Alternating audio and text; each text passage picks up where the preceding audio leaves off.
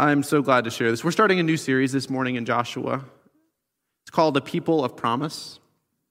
Joshua might be a book that's familiar to many of you, but it is this idea that as the people entering into the land that God's promised them, that the only way that they can actually step into this gift that God has is through being shaped by the promises God said before them, is saying over them right now. That they can be formed and shaped by His word and truth. So that's, that's who we are. I love the song that we sang together by faith, which is that we can stand as children of the promise. That captures exactly what this journey is about this morning. So I would like to pray for us, and then I want to just start off just reflecting on this passage, the first nine verses of Joshua.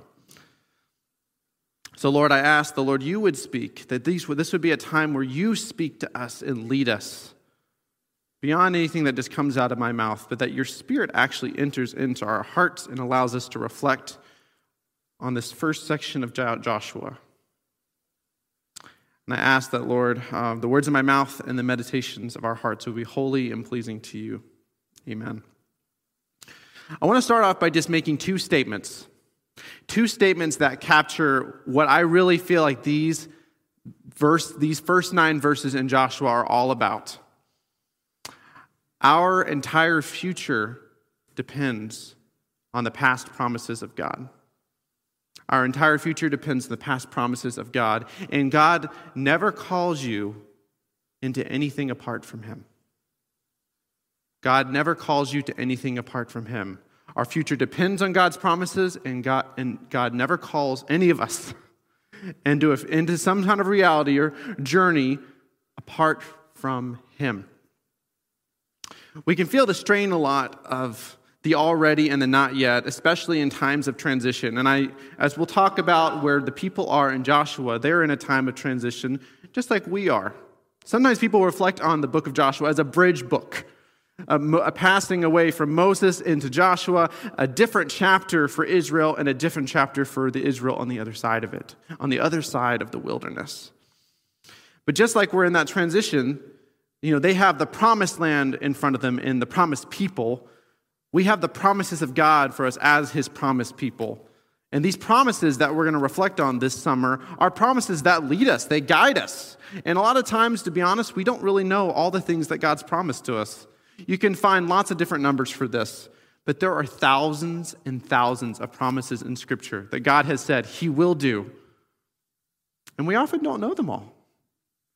Now, the benefit of reading God's Word is that we actually know what He said us, so we can we can react to life and make decisions in life based on that exact reality, what God's already said. Confidence in His promises gives us a different option, a different option to how sometimes we end up making decisions, which is fear. Making decisions based off fear, and which is why I want to share uh, one image with you this morning. So, as a parent of young children, I know Frozen very well. I am all about Frozen. I know the lyrics, Frozen 1, Frozen 2. I can jam out in the car or just in life in general. And I, am very familiar.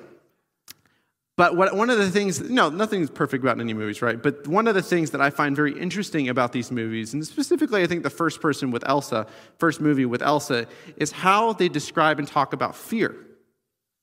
You watch these movies and just what, what is actually being said about fear, I think is really interesting. Elsa is someone who has these powers to freeze anything with her fingertips. And because of her fear of hurting people, of hurting her sister, hurting others, and all the consequences that would happen about that, she hides and she conceals. And as the movie tells us, she runs. She runs away, and fear causes her to do all these things that are just painful for her. And she makes all these decisions because she's scared.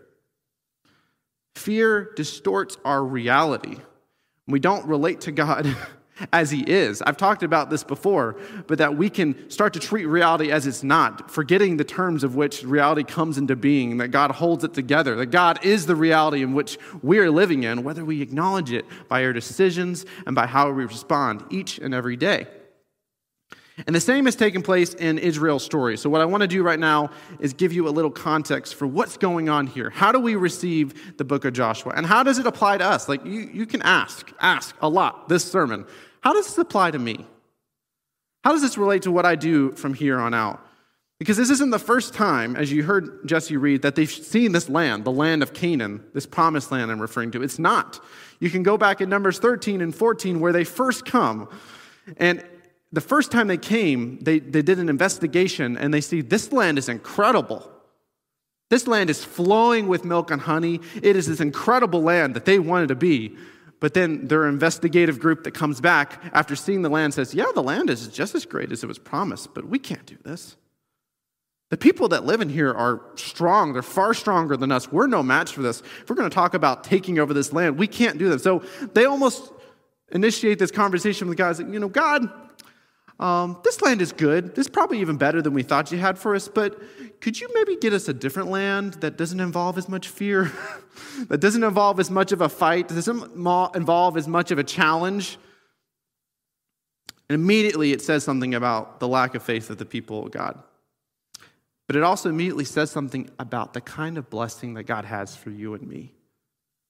That God's blessing is far better than what we often think it is. It's far better than this story or script of what I think would be a really good life for me. And it involved for Israel, and it involves for us going through tough things, taking on challenges and battles, having hard conversations that oftentimes we would prefer to avoid. And if we avoid those things, we will miss out on the full blessing that God has for us. The first few verses are God's charge to Joshua. Verse 1 and 2, it says, After the death of Moses, the servant of the Lord, the Lord said to Joshua, son of Nun, Moses' aide, Moses, my servant, is dead. Now then, you and all these people get ready to cross the Jordan River into the land that I am to give you, to give them, to the Israelites. God's saying now is the time. What we have in Joshua here is actually a retelling of the story. Way back when in Numbers, when they were basically brought to the land, and everything didn't go well. They're forced to live in the wilderness for 40 years. Everyone who didn't want any part of trusting God, trusting that this blessing was for them, that He could actually sustain and give them this land, they're, they're taken into the wilderness, and none of them will return, except for Joshua and Caleb. And I, I, what, what basically happens in Joshua is this retelling let's try this again. Has something changed in the hearts of the people? There are all kinds of little hints clues, look backs throughout the book that we'll kind of highlight as we go. But it is a retelling of Exodus that a new story could be told for the people of God. And we're all, I think we're being invited in a new story here as a church here at Bethel. We're inviting into a new chapter based upon the same visions, based upon the same promise that God is alive and at work in our church. And nothing will hold him back from what he wants to accomplish here. God's promise lives on for Israel and it lives on for us. And I think the purpose that we see here in Joshua, and I'm going to say a little bit more about context, is that for us to have a home with God, we need to be in a land, quotes, that is completely devoted to Him. That is what God is preparing for His people a land that is totally, completely devoted to them, not a land devoted to destruction, not a land devoted to pain, to suffering. So God promised to provide a new land, a new possibility. This is going way back.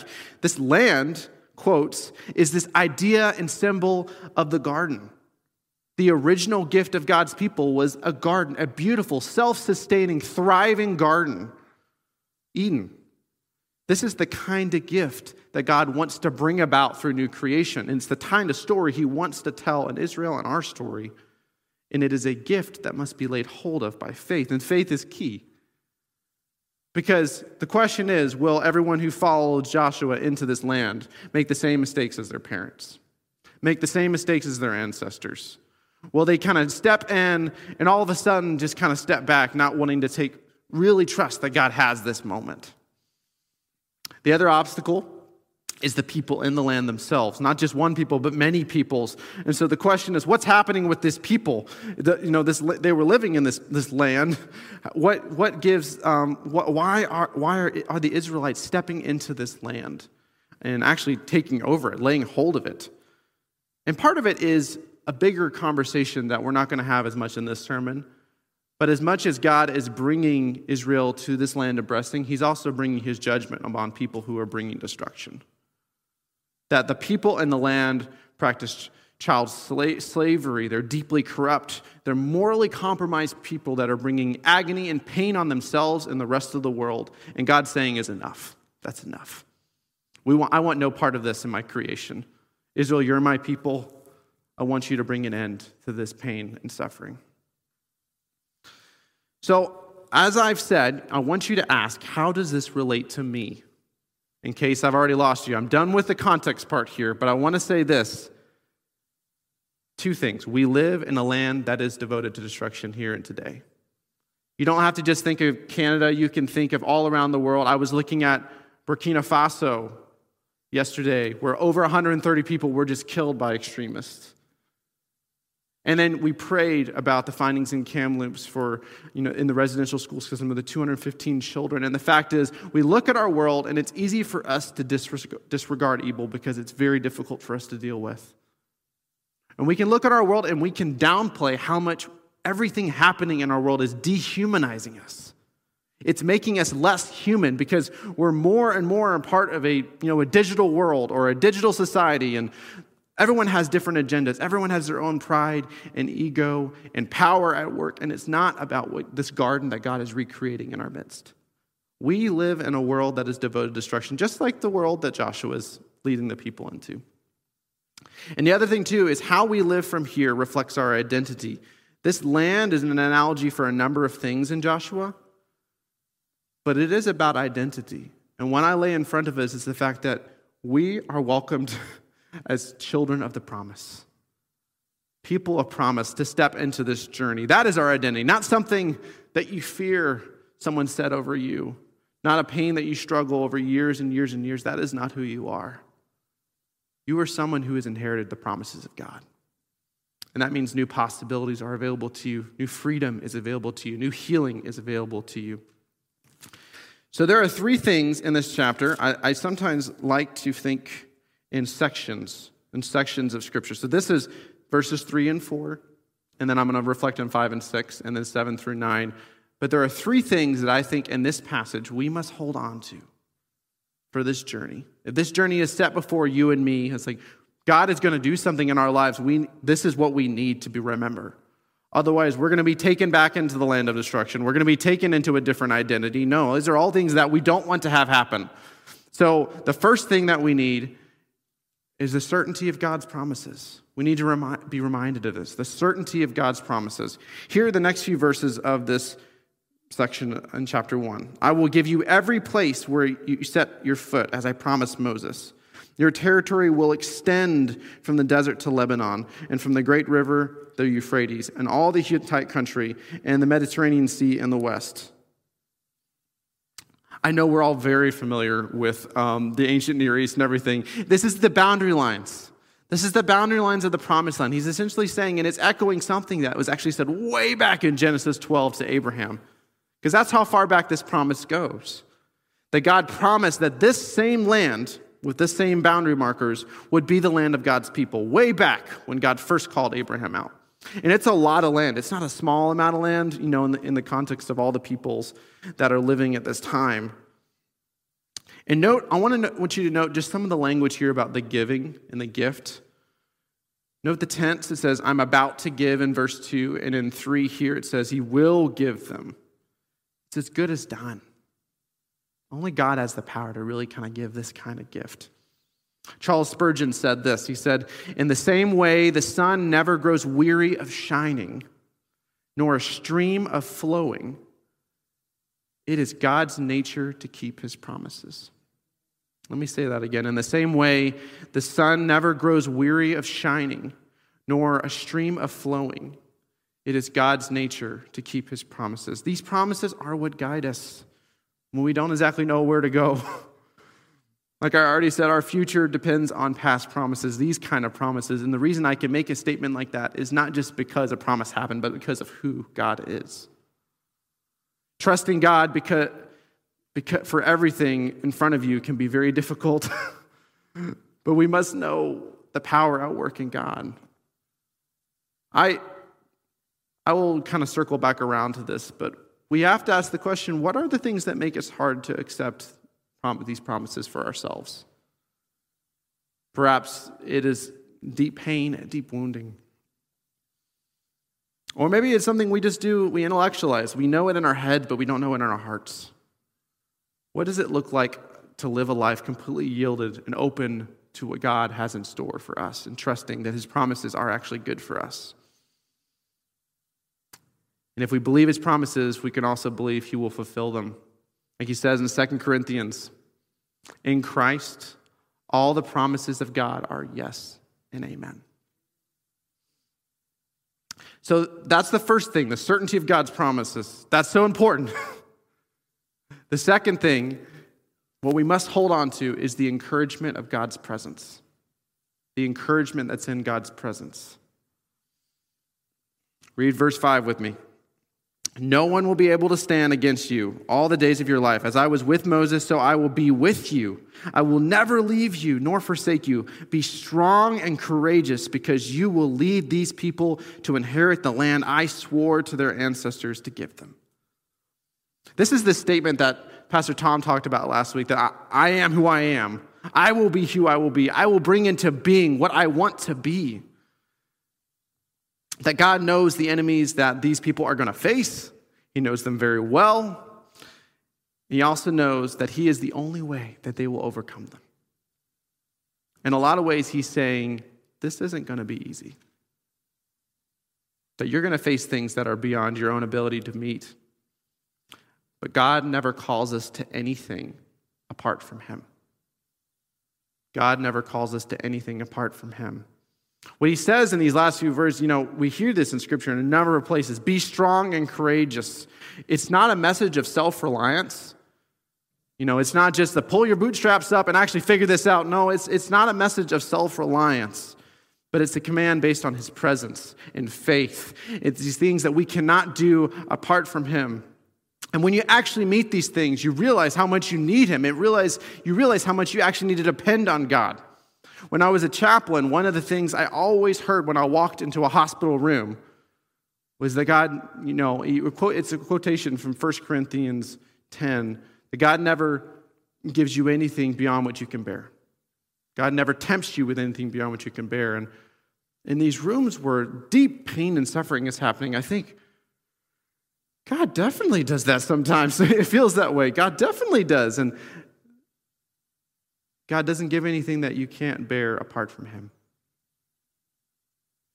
There are things that if we try to do on our own, if you try to be strong on your own, if you try to be courageous on your own, you'll fail. There will be a breaking point even for the strongest among us. But what he's actually saying is no, this journey is about trusting me, taking hold of the things that are in front of you. And then the strength will come, and then the courage will come. You have to take the steps not knowing what's going to happen, but then I'll be there. You have to step into the water of the Jordan, and then I will start to yield it. It's about stepping in faith, Spirit stirring strength and courage within us. And then God moves. God gives us the strength we need to continue in the journey. The, um, if you go back to Mount Sinai, and I don't want to dwell on it too long, but Exodus 33 is about when God is about to send his people away to Mount Sinai on their first journey, first journey to the land. And there's a lot of tenuous here because the covenant almost fell apart already with the golden calf. And then we're now in Exodus 33 where they've done a lot of patching work, healing work, repentance. And God's about to send the people, and, and this is what um, Moses says, If you are pleased with me, teach me your ways so I may know you and continue to find favor with you. Remember that this nation is your people. And the Lord replied, My presence will go with you and I will give you rest. This is God's words to his people. And then Moses says, If your presence does not go with us, do not send us up from he- do not send, send us up from here. How will anyone know that you are pleased with me and with your people unless you go with us? What else will distinguish me and your people from all the other people on the face of the earth? And the Lord said to Moses, I will do the very thing you have asked because I am pleased with you and I know you by name. Uh, just something resonates with me with what Moses is saying there. Do not send us for something that you're not going to go with us. And so, this time for Bethel, for us as a church, and for your life, I would just say that this is not about us just launching into a journey not knowing uh, where we're going or not knowing who, who's already with us. We aren't going anywhere apart from God. The work we need to do is about submitting and committing to life with faith, a life together as members of one another in the Holy Spirit. And that's what this time is for. We've had a very disrupted year. Many of us have not been in church together at all. You know, that, this idea of oneness, of fellowship, things we get taste of, like we're experiencing here in this Sunday morning, or things you get a taste of when you're on a walk with someone you haven't seen in a long time. But we actually need to seek the Lord together, that God does bring us together and makes us one. That is what we need. And it is through the encouragement of God's presence to draw us together, that go before us as we think about plans for the summer, fun fellowship things, things that we can worship together. These are the things that we need. The third thing that we need to hold on to for this journey is a focus on God's word. This is the way that God's instruction to, to Joshua kind of moves to. Be strong and very courageous. Be careful to obey all the law my servant Moses gave you. Do not turn from it to the right or the left, that you may be successful wherever you go. Keep his book of the law always on your lips. Meditate on it day and night so that you may be careful to do what is written in it. Then you will be prosperous and successful. And I, um, I, brought, I started off the service reading from Psalm 1, and I think that really captures this that those who truly seek after God delight in His Word, that the life implanted by that running stream of water, the life implanted, is both the way in which we find wisdom and we find joy. And it is not just in this happenstance, reacting, going about our lives, doing what brings pleasure to us. No, it is through a life that meditates and dwells in the Word of God the um, Psalm 1 is actually the first chapter of our, of our reading plan that starts today if you want to join. The reading plan that starts today, you could go online and find a way to subscribe for that plan. I think Ed will mention it at the end, but just to subscribe and just commit to a pattern of reading with us together, reflecting on the Psalms this summer, but in all seasons of life. Because this is how we know the difference between being people of promise and what is destruction? What brings about evil in where we are? Because a lot of times evil looks actually quite appealing. It doesn't look distasteful, it actually looks appealing. It draws us in. But the life that is pleasing is committed to the words of God, what He's already said. The last verse in verse 9, which is a verse that I think many of us have heard, it, it kind of echoes in the brain. It's like, oh, I've heard this in church. I've heard this. But I ask that you hear it anew have I not commanded you? Be strong and courageous. Do not be afraid. Do not be discouraged, for the Lord your God will be with you wherever you go. For the Lord your God will be with you wherever you go. These three things, which I hope as you walk away, you will walk away knowing these things. This is what Pastor Chris said this morning. This is certainty of God's promises, the encouragement of his presence and it is the focus in the word that we need for a life of joy and wisdom. Because those things are what we need to cling to as we wrestle with the question God has never called you to anything apart from Him. And so then I put in front of you what is God calling you to? What is something that you've been putting off or struggling with a call that you need to step into more and more today in this season? Because it's not just about your own life, it's about what we do as a church, what we do together, uniting around God's promises. To hear his calling towards courage and strength and to step into it knowing full and well that he is the only way that we can see the other side of this. That he is the only way. And this means we must seek after his person of promise. Jesus, when it's transliterated into the Greek, actually it's transliterated from Joshua. The, the name Jesus is Greek, transliterated. It means God saves us. That Jesus came to save us according to the promises of God. And Jesus, like Joshua, entered a land that was devoted to destruction. Jesus, like God, was devoted to a land of destruction. In another garden, Jesus would pray into the pain that was wrecking the whole world and entering his own life. And on the cross, Jesus would give himself up to destruction to save us from being destroyed ourselves, that he gives himself up. Christ secures his blessings for us. This blessing, the, the promised blessings. And Ephesians 1 talks about this that every spiritual blessing is available to us in Christ, that we are included as we've heard the message of truth, the gospel of salvation, and that when we believe, we're marked by the seal of the Holy Spirit, which is a deposit guaranteed for our inheritance. That we have been marked and this blessing is sealed in us. So that now, as we've been blessed by faith, we step into the land, not being people of destruction, but being people of peace.